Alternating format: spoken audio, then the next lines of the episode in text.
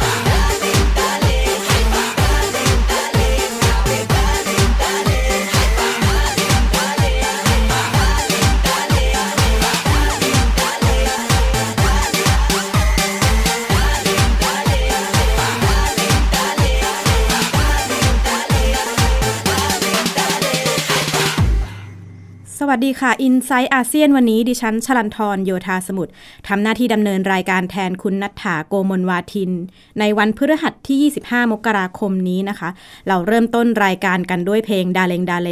ของ MMJ ศิลปินฮิปฮอปฟิลิปปินส์ เนื่องจากวันนี้เราจะมาชวนคุยเหตุการณ์ที่ฟิลิปปินส์นะคะ เหตุการณ์ภูเขาไฟมายอน ปะทุเถ้าถ่านและลาวาสูงถึง 6,500 เมตร ปกคลุมท้องฟ้าตั้งแต่วันอังคารและวันพุธที่ผ่านมานะคะณปัจจุบันนี้ก็ยังไม่ได้หยุดประทุนะคะ มีการยกระดับเตือนภัยถึงขั้นสูงสุด แล้วก็ประกาศให้พื้นที่รัศมี 9 กิโลเมตร รอบภูเขาไฟเป็นเขตอันตราย ประชาชนกว่า 27,000 คนต้องอพยพไปอาศัยในศูนย์พักพิงชั่วคราวนะคะ ที่เมืองอาเบซึ่งตั้งอยู่ใกล้กับภูเขาไฟมายอน ก็ได้ยกระดับการเตือนภัยขั้นสูงสุด ระดับ 5 และประกาศให้พื้นที่โดยรอบภูเขาไฟเป็นพื้นที่อันตราย พร้อมประกาศปิดการเรียนชั่วคราว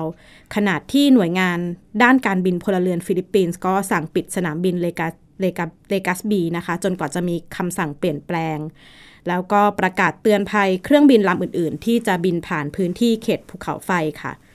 แล้วก็นอกจากสถานสถานการณ์ภูเขาไฟปะทุแล้วเนี่ยในฟิลิปปินส์สิทธิเสรีภาพสื่อของฟิลิปปินส์ก็ดูจะปะทุร้อนแรงขึ้นเช่นกันนะคะ หลังจากที่สำนักข่าวออนไลน์แรปเลอร์ถูกเพิกถอนใบอนุญาต เนื่องจากขัดรัฐธรรมรัฐธรรมนูญ โดยแรปเลอร์ถูกกล่าวหาว่าถือครองโดยนักลงทุนต่างชาติ ซึ่งขัดกับกฎหมายการเป็นเจ้าของสื่อของฟิลิปปินส์ที่สงวนไว้เฉพาะพลเมืองฟิลิปปินส์เท่านั้นนะคะ ขณะที่มาเรียเรซ่าผู้ก่อตั้งแรปเลอร์แถลงว่าแรปเลอร์เนี่ยเป็นเจ้าของโดยชาวฟิลิปปินส์ร้อยเปอร์เซ็นต์แล้วก็มองว่าการดำเนินการดังกล่าวเป็นไปเพื่อปิดปากสื่อมวลชนที่นำเสนอข้อมูลของรัฐบาลดูเตเต้จากนั้นเมื่อวันศุกร์ที่ 19 มกราคมที่ผ่านมานะคะ สื่อฟิลิปปินส์หลายคน รวมตัวกันใส่เสื้อดำเพื่อประท้วงคำตัดสินการเพิกถอนใบอนุญาตของแรปเลอร์ ภายใต้แคมเปญ Black Friday for Press Freedom ติดตามรายงานรัฐบาลฟิลิปปินส์สั่งปิดสื่อแรปเลอร์กับคุณนัทธาโกมลวาทินค่ะ ได้เห็นการรวมตัวกันของสื่อฟิลิปปินส์หลายร้อยคนอย่างที่ไม่เคยได้เห็นภาพแบบนี้มาเป็นเวลานานแล้วนะคะ เป็นการรวมตัวกันอย่างเป็นเอกภาพ เพื่อเรียกร้องสิทธิและเสรีภาพและเป็นกำลังใจให้กับเพื่อนสื่อสำนักแรปเลอร์ซึ่งเป็นสื่อที่นำเสนอข่าวผ่านออนไลน์ ตั้งมาไม่ต่ำกว่า 2-3 ปีนะคะล่าสุดมีความเคลื่อนไหวก็คือมีคำสั่งจากคณะกรรมการกำกับหลักทรัพย์ และตลาดหลักทรัพย์ หรือกลตแห่งฟิลิปปินส์ให้ปิดการทำงานของแรปเลอร์โดยเป็นข้อกล่าวหาว่า มีการเข้ามาลงทุนโดยบริษัทต่างชาติ ซึ่งถือว่าละเมิดรัฐธรรมนูญของประเทศฟิลิปปินส์ค่ะ แต่ก็มีการออกมาให้กำลังใจของสื่อมวลชน ฟิลิปปินส์กันอย่างมากมาย และ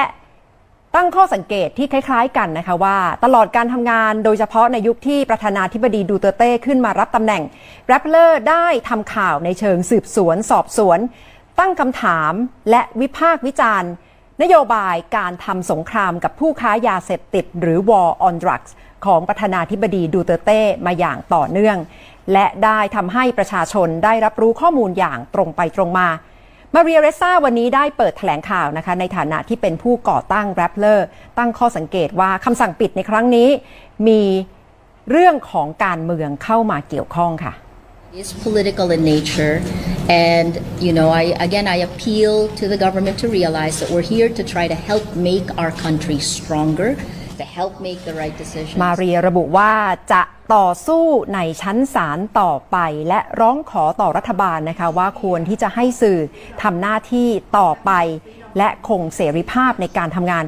ก่อนที่จะเข้ารายการดิฉันได้สัมภาษณ์ ผู้อำนวยการสมาคมเครือข่ายผู้สื่อข่าวประจำเอเชียตะวันออกเฉียงใต้ ซึ่งเป็นคนฟิลิปปินส์ด้วยนะคะ ว่าสถานการณ์แบบนี้น่ากังวลอย่างไรสำหรับสื่อค่ะ What's concerned you the most with this kind of situation regarding press freedom or press situation in the Philippines? Uh, well, the main concern of SIPA about the about what the government did is that this is the first time they're closing down a media company in history, in, in the history of the country, except during martial law. So Marcos did it, and now Duterte is doing it. They're trying to close down Rappler by means of legal legal tactics, not not the normal uh, closure by force. So uh, and it opens up a very dangerous uh, dangerous track for the Philippines. Not only because uh, which means any media can be targeted by using the, the, the investment laws, not not press laws, because the Philippines doesn't have uh, press law. We, we are a very there's very little regulation in the Philippines. คุณเอ็ดการ์โดย้ำถึงสถานการณ์ที่น่าเป็นห่วงสำหรับการทำงานของสื่อในทั้งภูมิภาคเอเชียตะวันออกเฉียงใต้เลยนะคะ เมื่อปลายปีที่แล้ว สื่อออนไลน์แคนเบเดียเดลี่ของกัมพูชาก็ถูกสั่งปิดไป เป็นช่วงเวลาเดียวกับที่นายกรัฐมนตรีฮุนเซนกำลังปราบปราม นักการเมืองฝ่ายค้าน และเมื่อเร็วๆนี้ผู้สื่อข่าวของรอยเตอร์สองคนซึ่งเป็นคนเมียนมา ถูกสั่งควบคุมตัวและถูกสั่งจำคุก หลังจากที่เผยแพร่ข้อมูลข่าวสารเกี่ยวกับรัฐยะไข่นะคะ ซึ่งรัฐบาลตั้งข้อหาว่า เป็นการเผยแพร่ข้อมูลเพื่อแบ่งปันกับสื่อต่างชาติ ซึ่งถือว่าละเมิดกฎหมายของเมียนมาค่ะ เป็นความเป็นห่วงสำหรับสถานการณ์ที่เกิดขึ้น แต่ทางกลตของฟิลิปปินส์ยืนยันว่าทางแรปเลอร์ละเมิดกฎจริง เพราะฉะนั้นจะต้อง ดำเนินคดีและจะต้องถูกสั่งปิดนะคะเมื่อวันจันทร์ที่ผ่านมานะคะ มาเรียเรซ่าผู้ก่อตั้งแรปเลอร์ก็ได้เข้าไปชี้แจงต่อ เจ้าหน้าที่พนักงานสำนักงานสืบสวนกลางแห่งชาติของฟิลิปปินส์ต่อข้อร้องเรียนดังกล่าว แล้วก็ให้สัมภาษณ์กับสื่อมวลชนว่า การเพิกถอนใบอนุญาตเป็นความพยายามที่จะทำให้การทำข่าวเป็นอาชญากรรม ในขณะที่โฆษกของประธานาธิบดีดูเตเต้ให้สัมภาษณ์ว่า แม้ประธานาธิบดีดูเตเต้จะไม่ชอบการนำเสนอข่าวสารของสื่อบางสำนัก แต่เขาก็จะทำได้แค่แสดงความไม่พอใจ ไม่ได้มีส่วนเข้าไปลิดรอนหรือปิดปากสื่อได้นะคะ จากประเทศฟิลิปปินส์เรามาตามเรื่องชาวโรฮิงญา ซึ่งดูเหมือนว่าจะตกลงกันได้ระหว่างบังคลาเทศและเมียนมา ที่จะอพยพที่จะนำผู้อพยพที่ลี้ภัยจากเมียนมาไปบางคลาเทศ กว่า 650,000 คนกลับไปรัฐยะไข่ โดยมีข้อกำหนดในการส่งกลับภายใน 2 ปี แต่คนโรฮิงญาเองอาจจะไม่ได้อยากกลับไปที่รัฐยะไข่ เพราะรู้สึกว่าไม่มีหลักประกันด้านความปลอดภัยใด ๆ นี่เป็นคำตอบเดียวกันกับผู้ลี้ภัยที่ตกเป็นเหยื่อการค้ามนุษย์ชาวโรฮิงญาในไทย เขาเหล่านี้มีเป้าหมายเดินทางไปประเทศอื่น ๆ อย่างมาเลเซียหรือสหรัฐ ติดตามรายงาน เหยื่อการค้ามนุษย์ชาวโรฮิงญาในไทยได้กับคุณหทัยรัตน์พหลทัพค่ะ กว่า 3 ปีแล้วที่เด็กหญิงชาวโรฮิงญาคนนี้ต้องอาศัยอยู่ในบ้านศรีสุราษจังหวัดสุราษฎร์ธานี ซึ่งเป็นสถานคุ้มครองสวัสดิภาพผู้เสียหายจากการค้ามนุษย์ เธอเล่าว่ากลุ่มนายหน้าชาวโรฮิงญา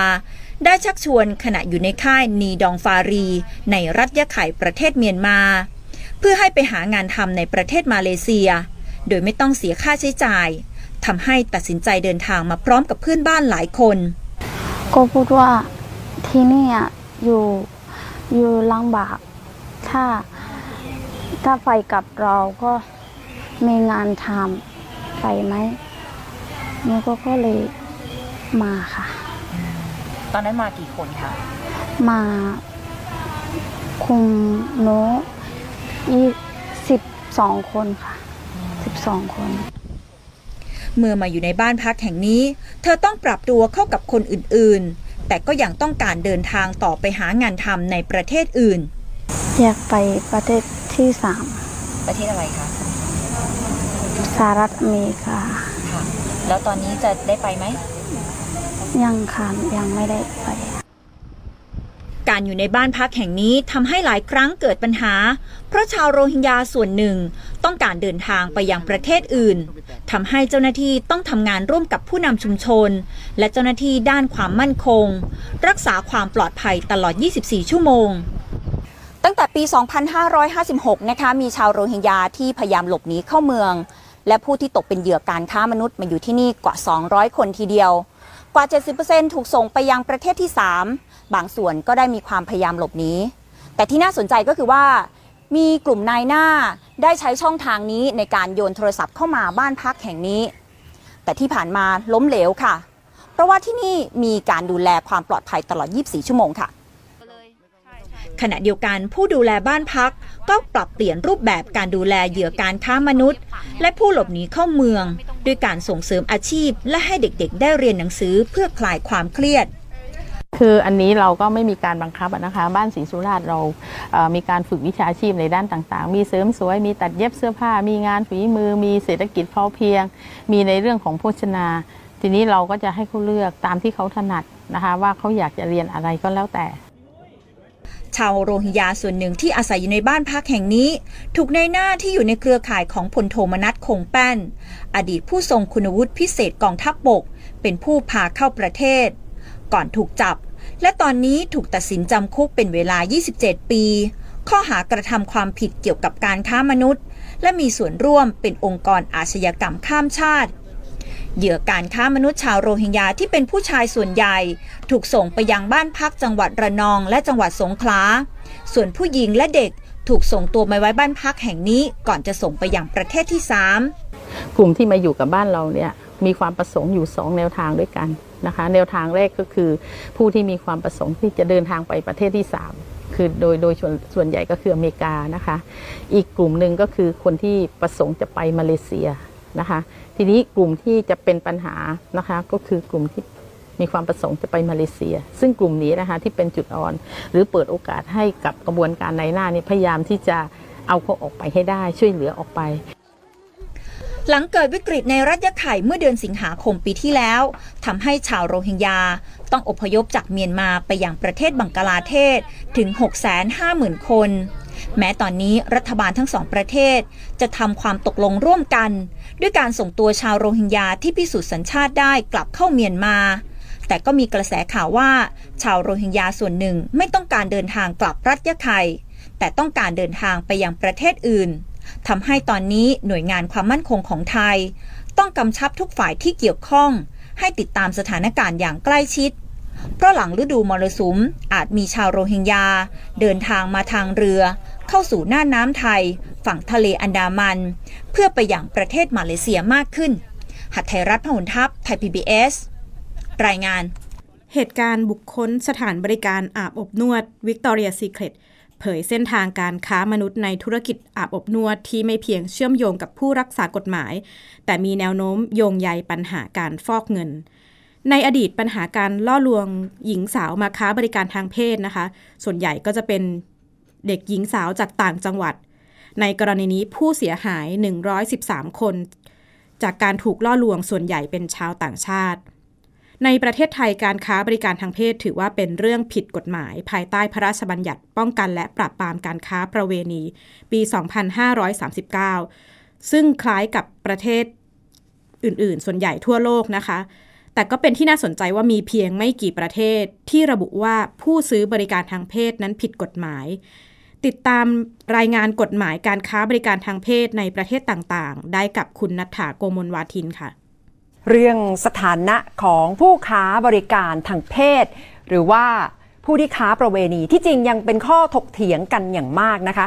ในสังคมไทยถือว่าการค้าบริการทางเพศเป็นเรื่องผิดกฎหมาย แต่สำหรับสถานะของผู้ค้าบริการ เป็นเรื่องที่ถกเถียงกัน ถึงความเหมาะสมในการเรียก และมีความหมายเกี่ยวข้องโดยนัยยะทางการเมืองระหว่างคำว่า โสเพณี และผู้ค้าบริการทางเพศนะคะสำหรับ กฎหมายที่เกี่ยวข้องกับการควบคุมมีในระดับโลกเลยนะคะ ซึ่งมีการเปรียบเทียบกัน ในไทยใช้พระราชบัญญัติป้องกันและปราบปรามการค้าประเวณีปี 2539 ระบุว่าการค้าบริการทางเพศ คือเรื่องผิดกฎหมาย ผู้ให้บริการทางเพศอยู่ในฐานะเหยื่อ และการทำธุรกิจประเภทนี้ ถูกมองว่าอยู่ในกลุ่มสีดำและสีเทามาตลอด เพราะถึงแม้จะเป็นที่รับรู้ว่า กระจายกันไปหลายๆ แห่งทั่วประเทศ แต่ว่าไม่มีการเข้าไปควบคุมกำกับ เพราะว่าเกี่ยวข้องกับเม็ดเงินจำนวนมหาศาล และเกี่ยวข้องกับผู้ประกอบการที่อาจจะมีสายสัมพันธ์ กับผู้ที่มีอำนาจในการตรวจสอบนะคะ และการซื้อบริการทางเพศ ถือว่าไม่ผิดกฎหมาย ผู้ที่เข้าไปใช้บริการ ไม่ถูกมองว่าเป็นอาชญากร ตรงนี้ต่างกับกฎหมายของประเทศอื่น ๆ ค่ะ มาดูกฎหมายของประเทศญี่ปุ่นนะคะ การค้าบริการทางเพศถูกจัดว่าถูกกฎหมายในบางประเภท และการเข้าไปซื้อบริการ ถือว่าไม่ได้ผิดกฎหมาย โดยอัตโนมัตินะคะ และเป็นกฎหมายที่ถูกจัดว่าเป็นธุรกิจที่กำกับโดยศีลธรรมในปี 1948 แต่ปรากฏว่าคนค้าบริการจากประเทศอื่นที่เข้าไปยังประเทศญี่ปุ่น ถูกควบคุมและกำกับ ซึ่งในกรณีนี้อาจจะเกี่ยวข้องกับผู้หญิงไทย ที่ถูกลักลอบนำเข้าไปค้าบริการในญี่ปุ่นค่ะสำหรับประเทศสวีเดนถือว่าเป็นประเทศที่กฎหมายก้าวหน้าอย่างมาก เพราะว่าในปี 1999 ระบุว่าการซื้อบริการทางเพศ เป็นเรื่องผิดกฎหมาย การซื้อบริการที่บอกว่าผิดกฎหมาย เพราะว่าสวีเดนให้ความสำคัญอย่างมากเรื่องของความเท่าเทียม เพราะฉะนั้นการซื้อบริการ หมายความว่าเป็นการตอกย้ำระบบที่ผู้ชายเป็นใหญ่ เพราะฉะนั้นต้องถือว่าเป็นเรื่องผิดกฎหมาย มีหลาย ๆ กรณีนะคะที่นักการเมืองคนมีชื่อเสียง ถูกตั้งข้อหาเรื่องการซื้อบริการทางเพศ และปรากฏว่าในมุมกลับ ผู้ที่ค้าบริการร้องเรียนว่าทำให้การทำงานยากขึ้น แต่ก็มีหลาย ๆ ประเทศเดินหน้าตามประเทศสวีเดนนะคะ ซึ่งมีหลาย ๆ ประเทศที่พยายามที่จะเดินหน้าเพื่อที่จะดูแลสถานะของผู้ค้าบริการไม่ว่าจะเป็นนอร์เวย์ไอซ์แลนด์แคนาดา ไอร์แลนด์เหนือ และฝรั่งเศส ซึ่งระบุว่าผู้เข้าไปซื้อบริการถือว่ามีความผิดเข้าข่ายเป็นอาชญากรค่ะ เมื่อมองกฎหมายการค้าบริการทางเพศในเอเชียตะวันออกเฉียงใต้ของเรานะคะ ทางหน่วยงานเพื่อการพัฒนาหรือ Institute of Development Study ของสหราชอาณาจักรเนี่ยได้แบ่งรูปแบบการกฎหมายค้าบริการทางเพศในภูมิภาคอาเซียนเป็น 4 รูปแบบ 1. คือการค้าบริการทางเพศ ผิดกฎหมายในทุกพื้นที่ แต่การซื้อบริการทางเพศไม่ผิดกฎหมาย ประเทศที่ใช้รูปแบบนี้ได้แก่เมียนมานะคะ แล้วก็ 2. การซื้อและการขายบริการทางเพศในเชิงธุรกิจผิดกฎหมายในทุกพื้นที่ ประเทศที่ใช้กฎหมายเช่นนี้ก็ได้แก่เวียดนาม ลาว และฟิลิปปินส์นะคะ แบบที่ 3 คือการโฆษณาชักชวน การขายบริการทางเพศ แล้วก็การจัดการจัดบริการทางเพศในเชิงธุรกิจ ในสถานที่สาธารณะ ถือว่าผิดกฎหมาย แต่การซื้อบริการทางเพศไม่ผิดกฎหมาย ประเทศที่ใช้รูปแบบนี้ก็ได้แก่ไทย มาเลเซีย สิงคโปร์และกัมพูชา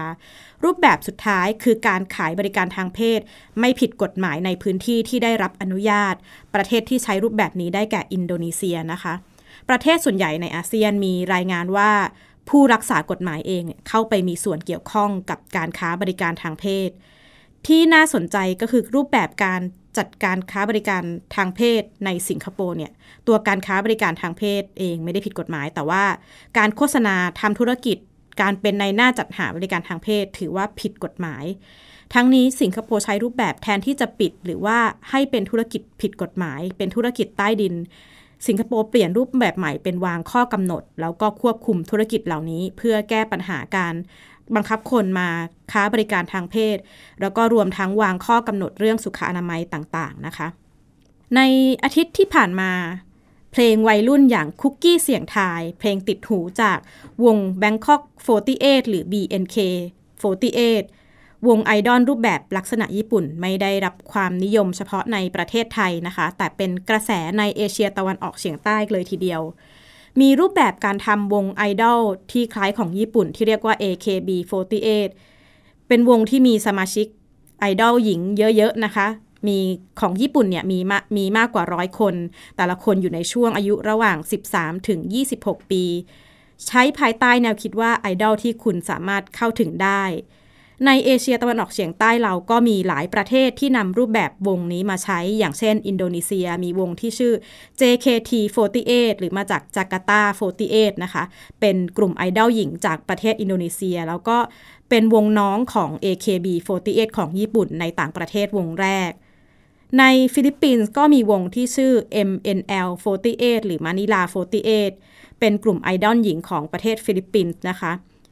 นอกจากนี้วงรูปแบบ ที่เป็นวงไอดอลหญิง เช่นนี้ก็จะมีในจีน ไต้หวันและอินเดียทำให้กลายเป็นกลุ่มไอดอลที่ใหญ่ที่สุดในเอเชีย วัฒนธรรมไอดอลของญี่ปุ่นจะเข้ามาบุกตลาดอาเซียนได้ ต้องมีการปรับตัวเปลี่ยนแปลงยังไงบ้าง ติดตามกับคุณวรรักษ์อิสรางกูลณอยุธยาค่ะ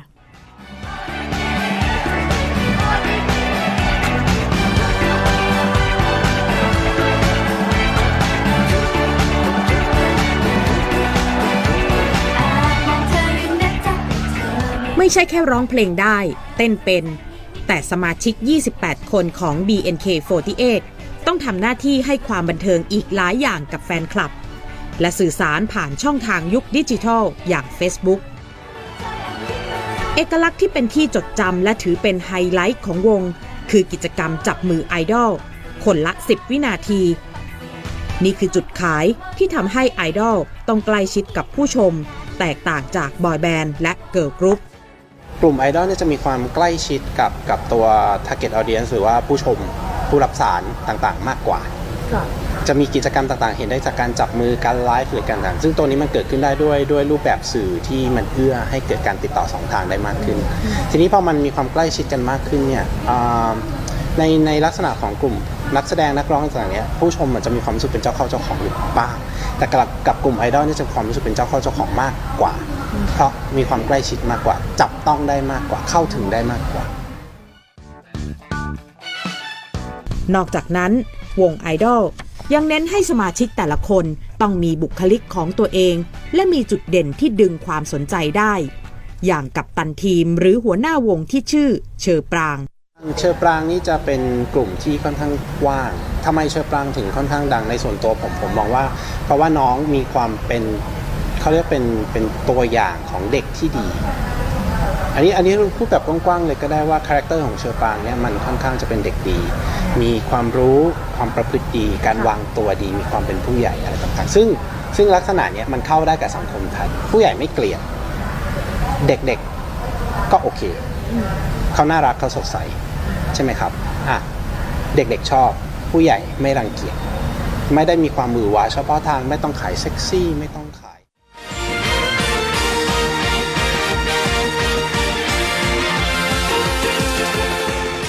แม้วันนี้ AKB48 ในญี่ปุ่น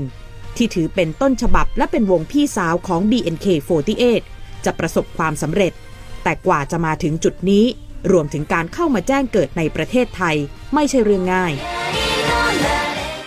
หาหรือ MV วิธีการเซตต่างๆ เปิดการตาชาติเรืองรัตนอัมพร อาจารย์คณะวารสารศาสตร์และสื่อสารมวลชน มหาวิทยาลัยธรรมศาสตร์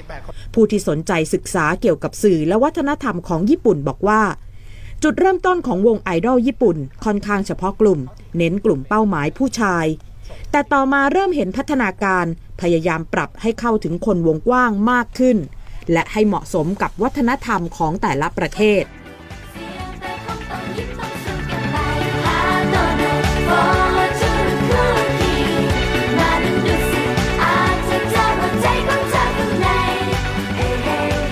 เช่น BNK48 ที่เป็นคนไทย สังเกตจากมิวสิกวิดีโอพบว่า พยายามเชื่อมกับกลุ่มคนทั่วไปที่ไม่ใช่เพียงกลุ่มวัยรุ่น การแต่งกายมีข้อมูลว่าตั้งใจให้สวมกระโปรง ยาวกว่าวงต้นแบบอีกหนึ่งนิ้ว ไม่พบการสวมชุดว่ายน้ำร้องเพลงเหมือนในญี่ปุ่น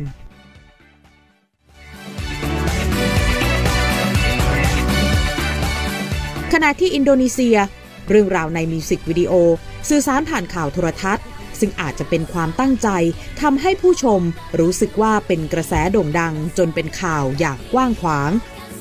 คือถ้าเมื่อ 5 ปีก่อนเข้ามาเขาอาจจะไม่ประสบความสำเร็จเลยก็ได้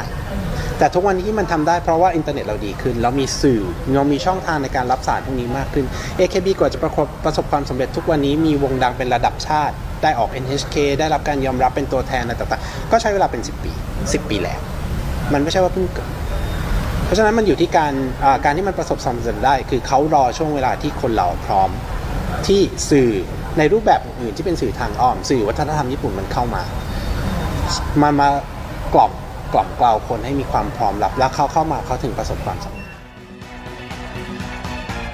ในประเทศไทยที่ผ่านมากระแสความเป็นไอดอลญี่ปุ่น อาจจะถูกมองในแง่ลบบ้าง เช่นความเหมาะสมในเชิงวัฒนธรรม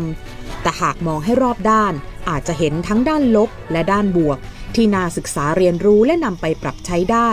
โดยเฉพาะการข้ามผ่านทางวัฒนธรรม จากประเทศหนึ่งไปสู่อีกประเทศหนึ่ง วรลักษณ์อิสรางกูลณอยุธยา ไทย PBS รายงาน การนำเสนอวัฒนธรรมญี่ปุ่นในลักษณะวงไอดอลก็มีการพูดถึงว่า เป็นไปเพื่อขยายอำนาจในลักษณะซอฟต์พาวเวอร์ของรัฐบาลญี่ปุ่นภายใต้โครงการที่ชื่อว่า Cool Japan อย่างที่เราเห็นกันในนโยบายของเกาหลีผ่านเคป๊อปและซีรีส์เกาหลีต่างๆนะคะ ก็เป็นที่น่าสนใจว่าการนำเสนอวัฒนธรรม ของญี่ปุ่นในเกาหลีในเอเชียเนี่ยจะเป็นไปยังไงต่อไป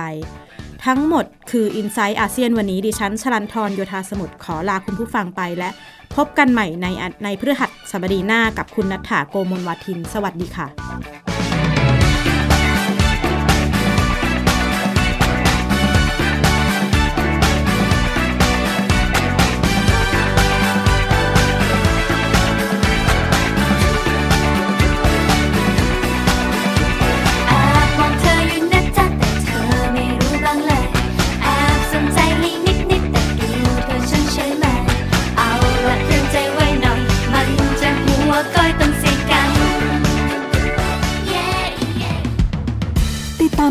ายการย้อนหลังได้ที่เว็บไซต์และแอปพลิเคชัน